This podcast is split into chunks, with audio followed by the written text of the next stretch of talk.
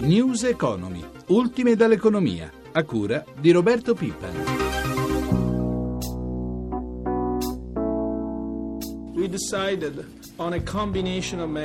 Abbiamo deciso una combinazione di misure per garantire una sistemazione di politica monetaria e per supportare l'economia reale. Per prima cosa abbiamo deciso di abbassare il tasso di riferimento della zona euro di 10 punti base allo 0,15%, mentre abbiamo abbassato l'interesse sui depositi delle banche presso la BCE di altri 10 punti base, portandolo a meno 0,10%. Minus 0.10%. Buongiorno, buongiorno, a tutti i nostri ascoltatori da Roberto Zampa. La BCE entra in campo per salvare la zona euro dal pericolo deflazione e per rilanciare l'economia reale. Avete appena ascoltato il presidente Mario Draghi durante la conferenza stampa di presentazione dei provvedimenti presi dal Consiglio direttivo ai giornalisti di tutto il mondo. Di questi provvedimenti parleremo subito col nostro ospite, si tratta dell'economista Alberto Quadrio Curzio. Buongiorno. Buongiorno a lei. Allora, professore, analizziamo punto per punto le decisioni prese dalla BCE. Innanzitutto il taglio del costo del denaro. Il tasso di riferimento della zona euro è sceso al minimo storico dello 0,15%. Siamo vicini al fondo, ha detto Draghi, ma ci potrebbe essere ancora un ulteriore ritocco tecnico. A che serve questo taglio e cosa comporterà? Il taglio serve a consentire l'acquisizione di liquidità da parte del sistema bancario commerciale presso la banca centrale a condizioni molto favorevoli e ad evitare il tasso negativo sui depositi che le banche prendano in prestito e poi ridepositino presso la banca centrale. Qualcuno potrebbe chiedersi ma perché questa contraddizione, prendere a prestito e poi ridepositare? La ragione è che le banche commerciali vogliono tenersi della liquidità, quindi prendono prestito e poi l'appoggiano temporaneamente alla banca centrale in deposito in modo da poterla riutilizzare in qualunque momento alla bisogna. Quindi le due misure sono correlate, sono misure buone, ragionevoli, si può ancora scalare uno 0,15 ed arrivare allo 0, ma bene ha fatto Draghi a procedere con una certa gradualità. Oh, poi si è parlato per mesi delle possibili misure non convenzionali, si diceva che avrebbe preso Draghi. Cominciamo con il tasso negativo sui depositi delle banche presso la BCE. Ne ha parlato poco fa. In pratica, invece di ricevere un interesse, gli istituti di credito dovranno pagare qualcosa per depositare i soldi presso la BCE. Ora siamo a meno 0,10%.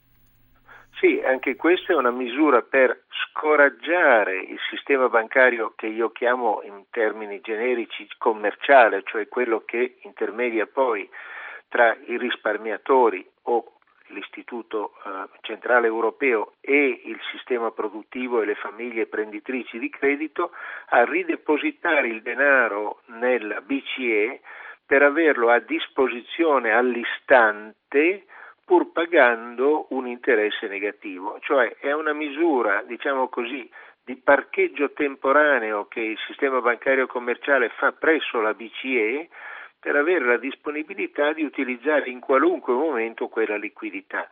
Questo è il segno tipico di un sistema bancario commerciale che non intermedia più tra il sistema produttivo e i risparmiatori, ma che si è sostanzialmente bloccato. E ecco, quindi, quindi Draghi ha voluto in qualche modo rilanciare il credito a famiglie e imprese, no? Esatto, ecco. minacciando, minacciando concretamente che se vogliono ridepositare in BCE pagano il deposito. È chiaro.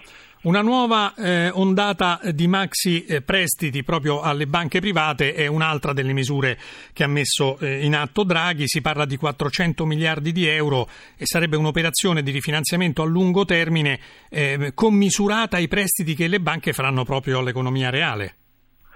Ecco, questa è una misura molto importante ed è parzialmente nuova rispetto a quella che era stata attuata nel settembre e nel eh, dicembre, mi pare di alcuni anni fa, o comunque in scadenze temporali diverse nel corso dell'anno di alcuni anni fa, perché questa volta il eh, sistema di prestiti, prestiti alle banche sarà vincolato all'utilizzo della liquidità a favore di famiglie ed imprese. Con un meccanismo che sarà anche denominato diversamente, non sarà più il LTRO ma sarà TLTRO.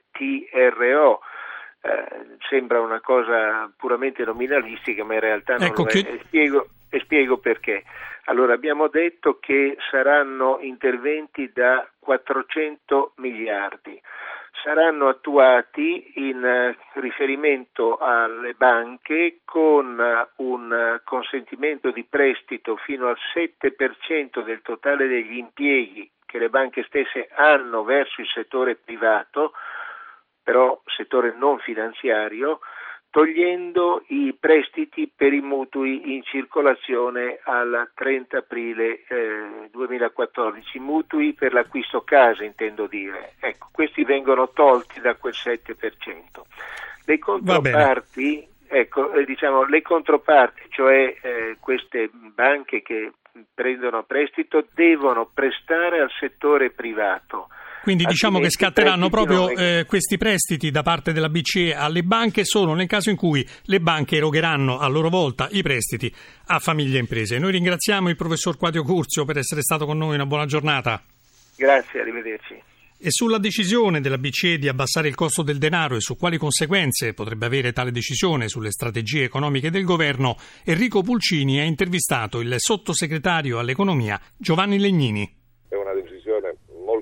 positiva ed importante che indiscutibilmente aiuterà l'Europa a riavviare il cammino della crescita, a sostenerla anche con lo strumento di politica monetaria. Ecco, un suo giudizio sull'allarme di Confcommercio, secondo cui servono 11 anni per tornare ai livelli pre-crisi. Ma guardi, di queste stime, di questi dati ne abbiamo ascoltati da più fonti, non mi sembra che aggiunga Confcommercio, pur nella fondatezza delle analisi proposte, che aggiunga elementi nuovi. Noi abbiamo avuto una gravissima caduta del reddito, del prodotto, dell'occupazione in questi anni, la ripresa è iniziata molto timidamente, le politiche del governo vanno nella direzione di sostegno alla ripresa dei redditi e dell'occupazione, sono le misure note a partire da quella dell'IRPEF di riduzione dell'IRPEF e dell'IRAP e di diverse altre misure in itinere, aspettiamo che l'Europa si orienti di più e meglio a sostenere crescita e occupazione. Intanto però secondo la Corte dei Conti la pressione fiscale in Italia è altissima. Anche questo purtroppo non è una novità, consideri che influisce su questa stima, eh, influiscono alcune una tantum come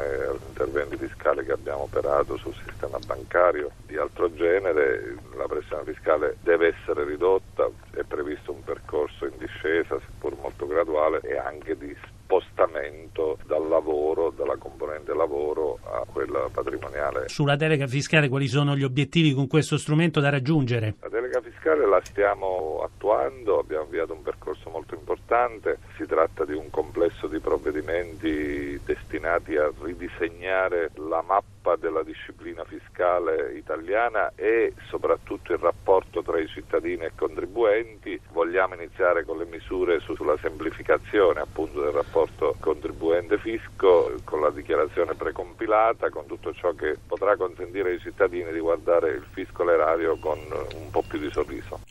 Confcommercio lancia un nuovo allarme la ripresa stenta, serve una vera riforma del fisco. Oltre 12.000 le imprese che hanno chiuso nei primi tre mesi di quest'anno. Intanto il ministro dello sviluppo economico Federica Guidi assicura presto il bonus da 80 euro esteso anche a pensionati e partite IVA. Elisabetta Tanini. È ancora lungo in salita il percorso per superare la stagnazione. Secondo l'ufficio studi di Confcommercio, infatti, la ripresa si conferma più debole e lenta del previsto. Il PIL crescerà dello 0,5% quest'anno e dello 0,9% nel 2015. L'economia è ancora ferma, mentre la crisi ha accentuato il divario tra nord e sud. Sempre secondo i commercianti, mediamente tra il 2007 e il 2013 il prodotto pro capite si è ridotto di oltre 3.000 euro a testa e per far tornare i consumi ai livelli pre-crisi servirebbero 11 anni e mezzo e al mezzo mezzogiorno ne servirebbero più di 13. Alla luce di questi dati, il presidente di Confcommercio Carlo Sangalli torna a chiedere riforme adesso, a cominciare da quella fiscale. Il